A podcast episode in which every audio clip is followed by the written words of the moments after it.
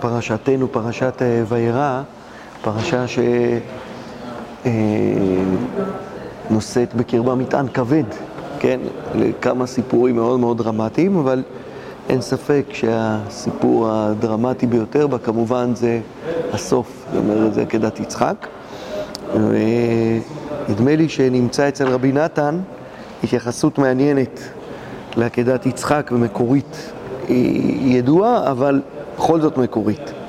הוא כותב כך, וזה מבחינת הניסיון של אברהם ויצחק בשעת העקדה, כי ידוע קושיות העולם על גוידל הרע של ניסיון העקדה, כי לפי גודל צדקתו של אברהם, אין זה ניסיון גדול כל כך לכאורה, כי נדמה לנו שגם אנשים פשוטים יעמדו בניסיון זה כשיאמר, שכשיאמר לו השם יתברך בפירוש לשחוט את בנו יחידו, בוודאי יקיים דבריו וישחטר. נעצור שנייה פה, כי זה כבר עצמו אה, דורש רגע. אה, אז כן, אז אה, לרבי נתן יש הנחת יסוד פשוטה, ש, שגם אדם פשוט, אם השם יתברך יתגלה עליו ויגיד לו, אה, תשחט את הבן שלך, שהוא יעשה את זה.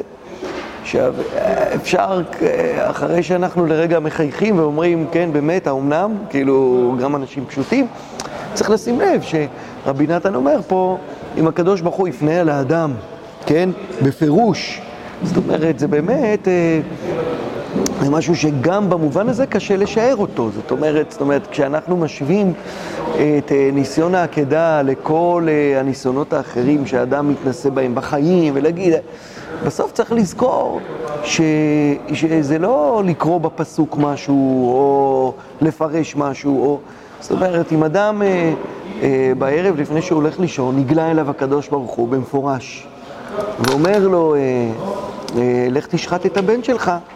האומנם אדם יכול לעמוד נוכח ציווי כזה, זאת אומרת, אה, ולא לקיים אותו? זאת אומרת, זו באמת שאלה מעניינת, כן, שנשאלת. אה, אתם יודעים שכנראה שאין הורה שהדבר הזה מדלג עליו, שכשהבן שלו לומד לראשונה את עקדת יצחק פעם ראשונה, לא יודע אם זה בכיתה א' או בגן, או כאילו שהוא באמת קצת ככה עומד על דעתו, והוא תמיד בא הביתה ואומר, אבא, אם השם היה אומר לך לשחוט אותי, היית שוחט אותי כמו אברהם? היית מוכן לשחוט אותי כמו אברהם? ומה אתה עושה ב, כאילו בפינה כזאת שהבן שלך מכניס אותך? זאת אומרת, תגיד לו, או כן, בוודאי, כאילו, או שאתה תגיד לו, אה, מה פתאום? ואז כאילו, זאת אומרת, נכון, זו שאלה, אני נותן לכם, יש לכם זמן למחשבה, כן? שלא תותקלו, תתחילו לחשוב על זה, כן? מה התשובה, מה נותנים לילד אה, ששואל שאלה כזאת. אבל לרבי נתן יש הנחת יסוד פשוטה שהוא אומר, אדם ברגע של התגלות כל כך אה, מוחשית, בוודאי לא יכול אה, שלא לקיים את ההתגלות הזאת, למרות כל הקושי ולמרות כל ה... זה משהו שהוא יותר גדול, כובש אותו לגמרי, יותר מרחמי האב שיכבשו אותו, משהו כזה, בסדר? זאת אומרת, עכשיו זו עמדה, כן? למה רבי נתן אומר את זה? אפשר לדון אם זה נכון או לא נכון, אבל רבי נתן אומר את זה בגלל שהוא באופן מפתיע רוצה להעביר את המוקד של העקדה למשהו אחר לגמרי. והוא אומר כך, אך עיקר הניסיון היה מה שלא ירהר אחר מידותיו יתברך. וכמובן מזה, וכמובן מדברי, בדברי רבותינו ז"ל, הוא מובא בפירוש רש"י, ממה שאמר, אחר כך אפרש שיחתי לפניך. מה שאמר אחר כך, סליחה.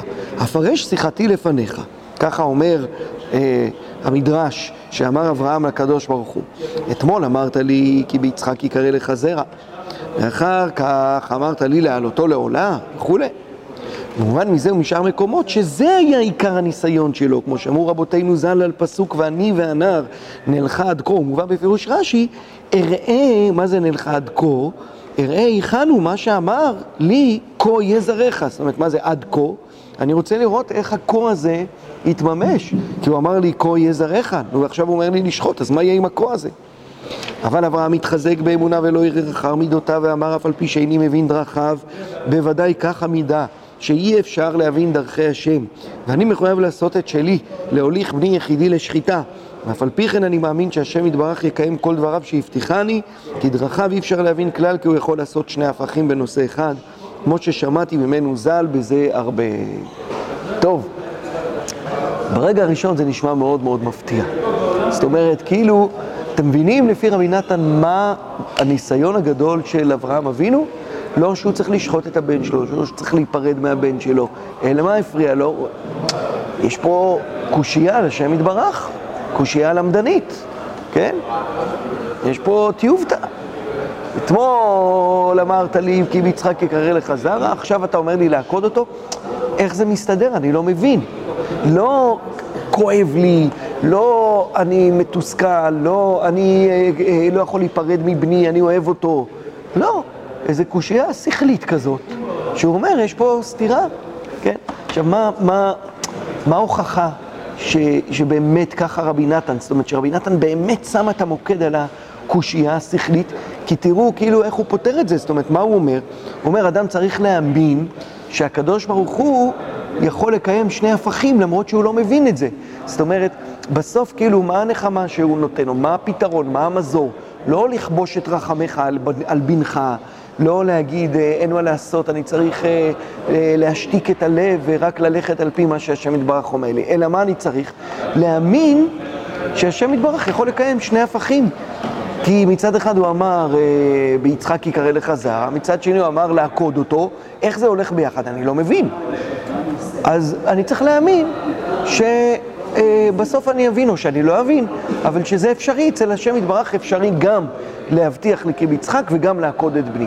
במציאות אני לא רואה איך זה יכול להיות, כי אם הוא מת, אז אי אפשר להגיד ביצחק יקרא לך זרע, ואם אומרים ביצחק יקרא לך זרע, אז הוא לא מת. אבל השם אמר לי גם תמית אותו, וגם כי ביצחק יקרא לך זרע. אני לא מבין. אני לא מבין, אבל אני עושה. זאת אומרת, המוקד אצל רבי נתן בעקדת יצחק זה שכאילו עקדת יצחק הפגישה את אברהם עם קונפ, קונפליקט לוגי, עם קונפליקט שכלתני בין שתי אמירות של השם יתברך, שהן לא מובנות. מצד אחד כך, מצד אחד כך. אני לא מבין את דרכו של השם. אני לא מבין את דרכו של השם לא בגלל של למה הוא מצווה אותי להרוג את הבן שלי שאני כל כך אוהב אותו. לא בגלל זה, אני לא מבין את השם, בגלל שמצד אחד הוא הבטיח, ומצד שני הוא אומר לעקוד אותו. כן. לא כאילו, גם רבי נתן אומר, זה לא חידוש שלו, זה... כן, נכון, אבל מה, אבל, אבל אצל רש"י ואצל חז"ל נדמה שזה נלווה אל הניסיון העיקרי, זה לא עיקר הניסיון, בסדר? זאת אומרת, יש לו גם קושייה.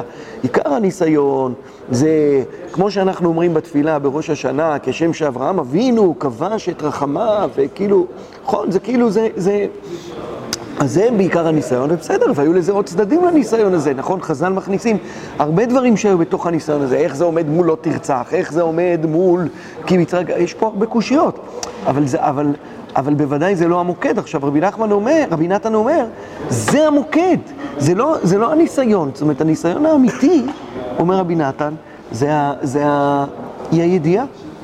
זה יהיה הידיעה, זה יהיה ההבנה, כן? כן? יאיר?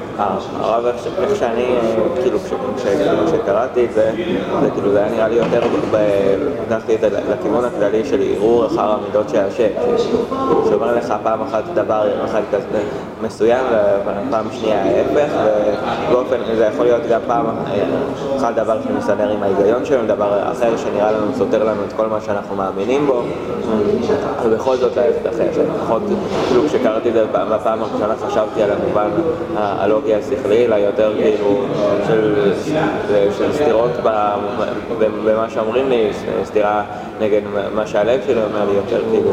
אז אני, אומר, אני, חושב שכשמדייקים פה אצל רבי נתן, וגם בהקשר של ההלכה הזאת, שהוא אומר שם, אני חושב שהמוקד הוא לא זה. זאת אומרת, כי רבי נתן לא מאמת את זה מול, אני אומר שתי הוכחות שאני רוצה לקחת את זה לשם. אחד, הוא לא מאמת את זה מול המוסר שלי, בסדר? כמו הרבה, נכון, אה, אה, יש, אה, יש פר, פרשנים והוגי דעות מודרניים, כן? כמו קירקגור ואחרים, ש, שרצו לטעון, נגיד, שהניסיון הוא פה העמידה מול הצו המוסרי. הפנימי של האדם, הקדוש ברוך הוא אומר, או, או לחילופין חז"ל מול הצו האלוקי, זאת אומרת, איך זה מסתדר עם אחר מידותיו של הקדוש ברוך הוא מצווה לא תרצח, איך... בסדר, אבל, אבל זה מצד אחד. מצד שני אפשר לקחת את זה, איך אתה אומר לי לעשות דבר כזה, כמו שהרב סולובייצ'יק כותב על העקדה הרבה מאוד, כן? זאת אומרת, אה, האהבה שלי לבן, בנך, יחידך, אשר אהבת, נכון? זה. אבל רבי נתן לא הולך לשם בכלל, זאת אומרת, רבי נתן הולך ואומר, אומר, אמרת לי ביצחק יקרא לך זרע, ועכשיו אתה אומר לי להרוג אותו. וגם הפתרון, כמו שאמרתי, זאת אומרת, האמונה לא לערער אחר מידותיו של הקדוש ברוך הוא, זה להאמין שהוא יכול להחזיק שני הפכים. איזה שני הפכים? כי ביצחק יקרא לך זרע ועמיתהו, כן?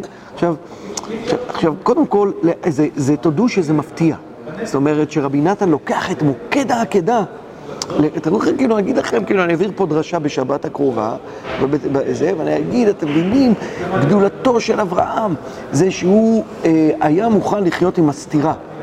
עם הסתירה שבין אה, אה, כה אמר, אה, אה, ביצחק יקרא לך זרע, לבין אה, זה. עכשיו, כאילו, זה מקומם אפילו להגיד, זה הניסיון הגדול של אברהם? הוא מוכן לשחוט את הבן שלו, לוותר על הבן שלו, וזה הניסיון הגדול של אברהם? מה, מה, למה רבי נתן לוקח את זה לשם, כן? אז אני חושב, אני חושב שיש פה נקודה מאוד מאוד אה, עמוקה, שמיד אנחנו נרחיב אותה. ואני חושב שהנקודה העמוקה היא אה, רבי נחמן והתלמיד שלו, רבי נתן, חווים את הניסיון הגדול של האדם המאמין באי ההבנה של דרך השם. זאת אומרת, בסוף אני חושב שרבי נתן, הרי, הרי, הרי כל אחד לוקח מהעקדה, כן, רוצה לקחת מהעקדה את מה שהוא מבין כניסיון הגדול ביותר שניצב בפני האדם המאמין. זה, הניס... זה בעצם, העקדה היא אב טיפוס ל... להקרבה למען השם יתברך, הקרבה מתוך אמונה דתית. ומהו הניסיון הגדול? מהי ההקרבה הגדולה שאדם מקריב אה, אה, כאדם מאמין? והעמדה הברסלברית היא עמדה מרתקת, שכדאי להקשיב לה. הקורבן הגדול ביותר שאדם מקריב, האדם המאמין מקריב לפי הברסלבר, הוא ההבנה. ההבנה, היכולת להבין. זה הניסיון הגדול ביותר של האדם המאמין, שהוא לא מבין. ומבחינתו, בגלל זה, מבחינת רבי נתן, סיפור העקדה הוא סיפור של אי-הבנה. של אי-הבנה. לא של התגברות על הרגש, לא של נכונות לוותר על הבן שלי, לא של... אלא עד... אברהם אבינו בעקדה הקריב את ההבנה שלו להשם יתברך. כי להקריב את הבן שלו, ככה אומר רבי נתן, הוא יכל לעשות את זה. אבל, אבל, אבל, אבל... מה? לא בטוח שזה מתוך הקרבה של ההבנה, יכול להיות שזה מתוך אמונה, שהקדוש ברוך הוא יכול לעשות שני הפכים. בסדר, אבל זה להגיד, אני לא מבין. להגיד, להגיד, אני מאמין שהקדוש ברוך הוא יכול לעשות שני הפכים, זה להגיד, אני לא מבין את דרכו. נכון, אני מסכים. זאת אומרת, זה המהות של האמונה. זאת אומרת, מהות האמונה היא מהות, היא, היא, היא, היא, היא, היא הנכונות לוותר על ההבנה שלי, של, ה, של איך שני הפכים יכולים לדור ביחד. איך... זה, יש... יש אה, אה, תראו רגע בשיח שרפי קודש, שמובא אה, אה, כי כאשר, במקור השלישי, כי כאשר גבו שמיים מארץ, כן גבו דרכיו יתברך מדרכי, מדרכנו ומחשבותיו ממחשבותינו. ואז הוא אומר כך, יש אשר בשפלות דעתנו שני הפכים בנושא אחד, ולאינסוף עומק ואליהם תבונתו יתברך, לבלתי אופקיים יחשב. כמו שאמר אדמו"ר ז"ל, כאילו רבי, רבי נחמן, אני מאמין שהשם יתברך יכול לעשות מהמשולש מרובע.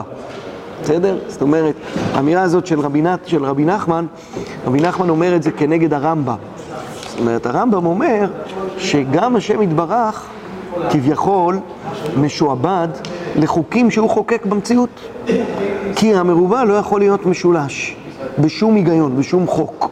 וגם אצל הקדוש ברוך הוא, המרובע הוא מרובע והמשולש הוא משולש, ככה כותב הרמב"ם. רבי נחמן מביא את הרמב"ם הזה וכועס עליו מאוד, ואומר לא, אני מאמין שהשם יתברך גם יכול לעשות מהמשולש מרובע. עכשיו, מה, מה הוויכוח? האם הקדוש ברוך הוא יכול לעשות מהמשולש מרובע, או האם הוא לא יכול לעשות מה, או, או משולש מרובע? נראה לי דווקא בהתגלות שלו בעולם כאן. נראה לי גם הרמב"ם יסכים. אני מסכים, אני מסכים, נכון. אבל מה הוויכוח בעצם? מה הוויכוח בין הרמב"ם לבין רבי נחמן? אני חושב שהוויכוח הוא האם השם יתברך פועל בעולם על פי כלים אה, לוגיים, או בוא נאמר, האם המפגש של האדם עם הקדוש ברוך הוא עובר דרך ההבנה הלוגית שלו? והרמב"ם סובר שכן. וכשהרמב"ם בונה את בניין האמונה שלו, הוא בונה את בניין האמונה שלו כמבוסס על ההיגיון, כמבוסס על השכל, כמבוסס על הלוגיקה. וכשרבי נחמן בונה את ההיגיון, את בניין האמונה שלו, הוא בונה את בניין האמונה שלו כאנטיתזה ל, ל, להבנה, כאנטיתזה ללוגיקה. זאת אומרת, להגיד, אני מאמין שהקדוש ברוך הוא יכול לעשות משולש מרובע, זה להגיד שכשאני מדבר על השם יתברך, אני לא יכול להשתמש בשום כלי הגיוני כדי להבין את זה, אפילו, כדי, כדי, כדי לדבר עליו. אפילו ההיגיון הכי הכי ראשוני, הכי הכי בסיסי, שמשולש הוא משולש ומרובע הוא מרובע, גם הוא, אני לא יכול לאמץ אותו כשאני מדבר על הקדוש ברוך הוא. אפילו שם נטרפים הקלפים ואין היגיון, אין סדר. רבי נתן, רבי נחמן מביא סיפור מדהים, ידוע, הוא כותב כך במקור השני: פעם כשדיבר רבנו מדרכי השם הנעלמים, ומעניין שאין שום שכל להבין נפלאות דרכי השם, סיפר שהיה יהודי עני אחד מטופל בילדים, שהיה סוחר כל שלוש שנים את בית המרזח, רנדר מהפריץ. והיה דר שם הוא מתפרנס ממנה, וכך היה סוחרו שנים רבות. ובכל שלוש שנים שנגמרה השכירות והכריז הפריץ על שכירות המרזח, לא שכרו אף אחד אפילו מהנוכרים. כי ידעו שיהודי זה הוא עני ומטופל בילדים וריחמו עליו, כי ידעו שזה מזה מקור פרנסתו. אולם שנה אחת בא יהודי אחד והפריז על הסכום ושכר הוא את בית המרזח. ונאלץ היהודי העני לצאת משם באמצע החורף עם בניו הקטנים. היהודי הזה, ששכרו את בית המרזח וגרם ליהודי העני ללכת, לא היו לו שנים רבות ילדים. ובאותה שנה ששכר את בית המרזח וקיפח את העני, נולד לו בן זכר. והיה הדבר לפלא שלא די שעשה עוולה לעני כזה, עוד זכה לבן זכר לאחר שנים רבות שלא היו לו בנים. וסיים רבנו ואמר, וכך מנהיג הקדוש ברוך הוא את עולמו. או אם תרצו ביידיש, ונזוי פירט גוט די ולט. ומזה רואים איך שאי אפשר להבין את דרכי השם הנעלמים והנפלאים למעלה משכלנו, בסדר? אני לא מכיר שום אדמו"ר חסידי שסיפר סיפורים כאלה. זאת אומרת, תראו לכם כאילו שאני יושב עכשיו בהתוועדות ואני אומר, אני רוצה לספר לכם סיפור נפלא, אספר לכם סיפור על אה, איזה אדם אה, רשע גמור, שיש אה, לו רק טוב ושפע וזה, והוא מסתדר, ואני אומר, כך מנהיג השם יתברך את עולמו. זאת אומרת, כאילו, אני מנסה לחשוב, אני מת לראות מה היה הפרצוף של החסידים של רבי נחמן אחרי שרבי נחמן סיפר להם את הסיפור הזה. איך הם הגיבו? כאילו, הוא סיפר את הסיפור הזה וקם והלך. כך מנהיג השם יתברך את עולמו. עכשיו, מה רבי נחמן רוצה להגיד בסיפור הזה? זאת אומרת, רבי נחמן רוצה להגיד בסיפור הזה, אם אני מבין נכון, רבי נחמן רוצה להגיד, בתשתית האמונה ניצבת חוסר הבנה. בתשתית האמונה. זה מה שנתבע האדם המאמין, ועקדת יצחק היא הסמל לדבר הזה. לא להתגבר, להתגבר על רגש. עכשיו צריך להגיד שגם אצל רבי נחמן, רבי נחמן חווה את זה, וזה דבר מאוד מאוד מעניין. זאת אומרת, רבי נחמן חווה את זה כקושי הגדול ביותר, כניסיון הגדול ביותר, ניסיון יותר גדול מלהקריב את הבן שלך. אומרת, רבי נחמן אומר, כאילו להקריב את השכל שלך, להקריב את ההבנה שלך, זה קורבן יותר גדול מלהקריב את הבן שלך. וזה הניסיון של האדם המאמין. זאת אומרת, האדם המאמין נתבע לוותר על ההבנה. כי מבחינת רבי נחמן, ההבנה היא לא לוגית. זאת אומרת, האמונה היא לא לוגית, היא לא מובנת. היא מביאה אותך בהכרח למבוי סתום, לקונפליקט. פסגת האמונה, אומר רבי נחמן בכמה מקומות, היא שתוק, כך עלה במחשבה לפניי. זאת אומרת, תחשבו, משה רבנו מטפס, מטפס, מטפס הכי גבוה שהוא יכול להגיע, להגיע מבחינת ידיעת השם. ומה נאמר לו שם בפסגה? שתוק. כך עלה במחשבה לפניי. זאת אומרת, בפסגה של האמונה ניצבת לא תשובה, אלא שאלה. זאת אומרת, מבחינת רבי נחמן, המושג יוצאים בשאלה וחוזרים בתשובה הוא לא נכון. צריך להגיד הפוך. המאמין הגדול הוא יוצא בשאלה. זה המאמין הגדול. בסדר? מי שלא מאמין, יש לו תשובות. לא יודע לענות כך, אבל מי שמאמין, ככל שהוא עולה ברמת האמונה שלו, הוא פוגש סימן שאלה יותר גדול. פוגש קושייה יותר גדולה, עד שהוא יגיע לדרגתו של אברהם אבינו, שבדרגתו של אברהם אבינו הוא יתבע למה? להאמין בשני הפכים, להאמין שמשולש יכול להיות מרובע. להאמין שאין סתירה בין ביצחק יקרא לך זרע לבין נעלהו לעולה. אין סתירה. אין סתירה. מה זאת אומרת אין סתירה? יש סתירה. בהיגיון שלי, בהיגיון האנושי, יש סתירה. תקריב את ההיגיון האנושי שלך. להאמין שאין סתירה, או להאמין שאני לא מבין למה הסתירה? לא, אני מבין למה הסתירה. אני מבין למה הסתירה. כן, אבל להבין זה שאני לא יכול להבין מה הסתירה, או בכלל? כאילו... זה, זה להאמין שאין סתירה. זה, זה מה שרבי נחמן אומר, ש, שיכול לשכון בשני הפכים, שבעומק העומקים אין סתירה. אני לא מבין את זה, אני לא יכול, אני לא יכול להבין את זה. בעיניים שלי, כן? עכשיו, אני רוצה להגיד לכם ש, שלרגע, כש, כשמתבוננים בזה, כשחושבים על זה רגע במבט קר, ב, סליחה שאני עכשיו נוקט עמדה, אבל אה, נו, באמת אפשר לחשוב אחרת מרבי נחמן? איך אפשר לחשוב אחרת מרבי נחמן? זאת אומרת, אני, האדם הוא סופי, הוא מוגבל. הוא מוגבל בזמן, הוא מוגבל במקום, הוא מוגבל, אנחנו יודעים כמה שהוא מוגבל, השיעור הזה ביסודות שאני מעביר לכם. מה המדע חשב לפני אלף שנה, מה הוא חושב עכשיו, ומה הוא יחשוב לפני, בעוד אלף שנה. אנחנו כבר יודעים שאנחנו יודעים כל כך קצת. עכשיו, אנחנו ניצבים מול האין סוף האלוקי, מול הדבר שהוא אין סופי. נו, באמת מישהו יכול להעלות על דעתו שהסופי, המוגבל, המצומצם, יכול להבין את האין סופי? מה, זה כאילו, את רבי נחמן מבין שהדרך היחידה להיפגש עם השם זה לוותר על ההבנה שלנו. זה הדרך היחידה להיפגש עם השם. בסדר? זאת אומרת, זה לא ניתן, זה לא ניתן לאיחוי בשום דרך. ולכן, יש לנו עוד טיפה כן. לכן, אני, אני, תראו כל כך יפה איך אה, את הפסקה הבאה שמופיעה בליקוטי מוהר"ן, הפרשנות של רבי נחמן ל... וגר זאב עם כבש, כן? כי לפי הגדלת הדעת כן יתרבה השלום, כי שלום תלוי בדעת. כמו שכתוב, וגר זאב עם כבש וכולי, כי מלאה הארץ דעה את השם. שיהיה שלום נפלא בעולם, שיוכלו לגור ביחד שני הפכים, מחמת גודל הדעת שיהיה אז. זאת אומרת, כש, כשרבי נחמן מדמיין את חזון אחרית הימים, את ומלאה הארץ דעה את השם כמים לים מכסים, מה הוא מדמיין? אז ישעיהו מדבר על שלום, נכון? וגר זאב עם כבש, נכון? אבל, אבל מה רבי נחמן מבין? מה הפרשנות שרבי נחמן נותן כאילו לשלום הזה? מה זה השלום? השלום הוא הבנה. גר זאב עם כבש זה הבנה. הבנה איך שני הפכים יכולים לגור ביחד. זאת אומרת, זאב וכבש לא הולך ביחד. לא הולך ביחד, בסדר? וכשמלא הארץ דעה את השם, אני יכול להבין איך זה יכול ללכת ביחד. בעומק העומקים, במציאות הנגלית, זאב וכבש לא יכולים לחיות ביחד, הם טורפים אחד את השני.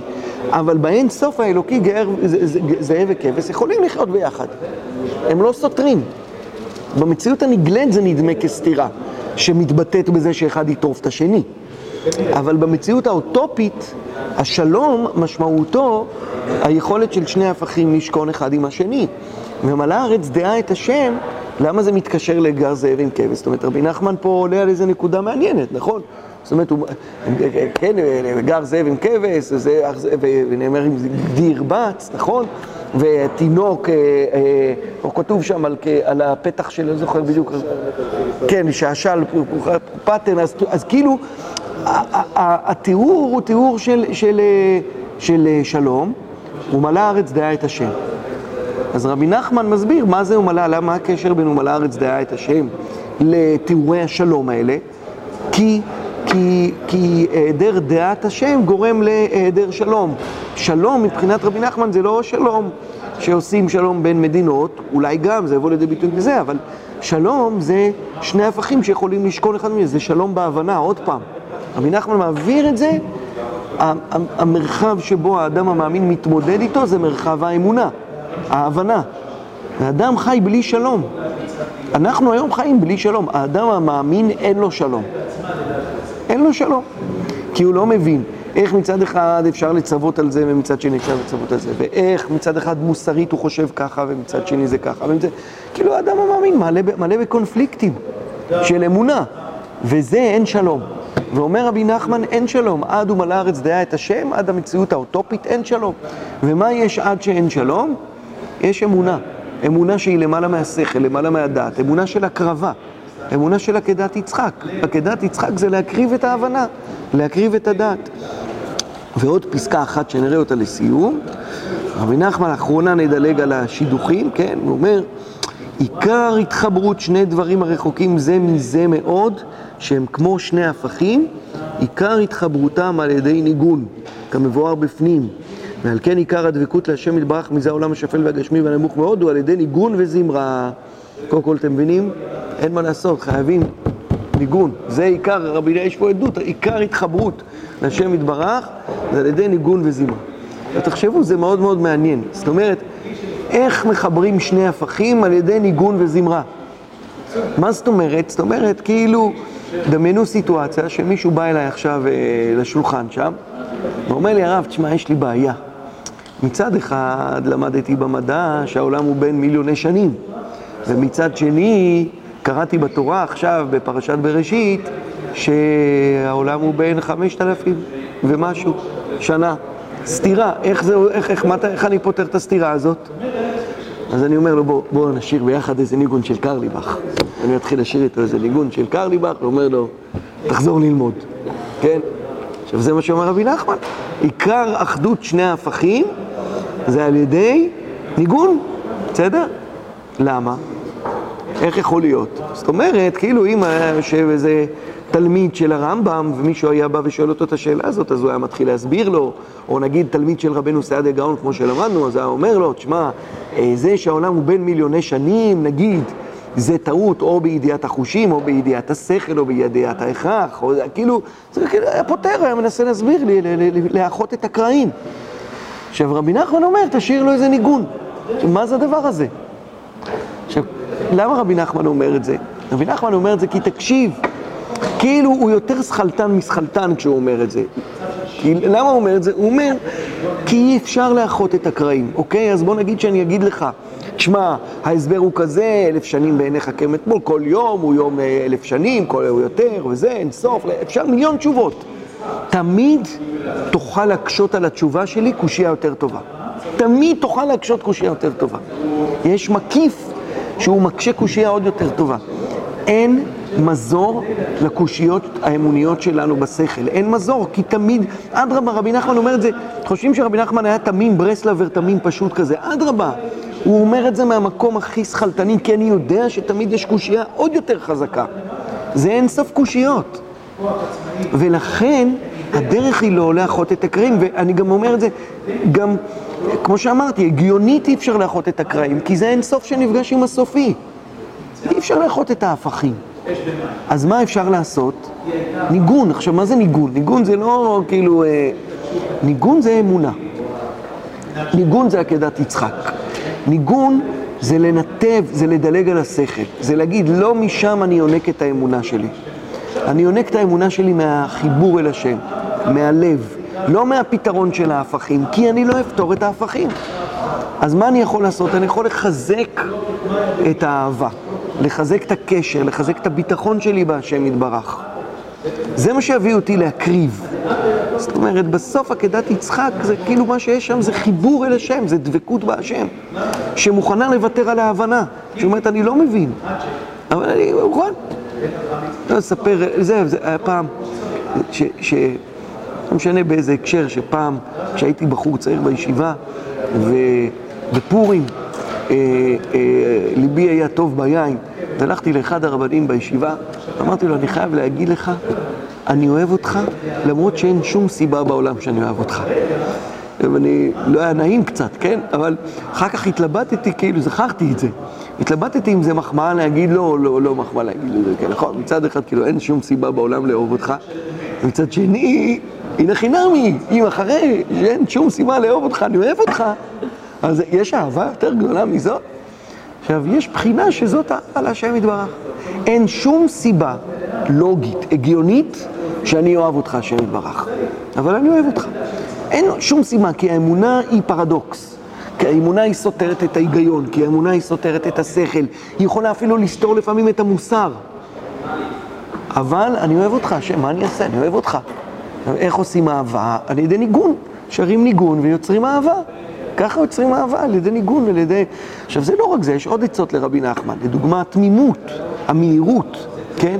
בסיפור של החכם והתם, כש, כשהמלך קורא אל החכם והתם, אז מה קורה שם? אז החכם אומר, רגע, רגע, תן לי רגע לחשוב. תן לי רגע להתבונן, אני רוצה לראות אם אני מבין, אם אני לא מבין. עכשיו, מה, מה עושה התם? התם אומר, אני רץ, אני בא. עכשיו באמת, החכם שואל שאלות טובות ואומר, רגע, אבל אם אתה ראית את המלך, הוא שואל את השליח, ואם הוא לא קיים, ואם הוא לא זה ולא זה, ובסוף הוא אומר, יאללה, אני לא הולך. עכשיו, התם רץ לא בגלל שיש לו תשובות לשאלות שהחכם שאל, אלא בגלל שהוא לא שאל את השאלות, כי הוא רץ מהר. זאת אומרת, כאילו רבי נחמן לא אומר, התם יודע את התשובות לשאלות של החכם. או הוא גם לא אומר הפוך, שהחכם שאל שאלות טיפשיות לא טובות. החכם שאל שאלות מצוינות. כאילו רבי נחמן אומר, תקשיבו, זה משפט חריף. רבי נחמן אומר, חוכמה לא יכולה להביא לאמונה.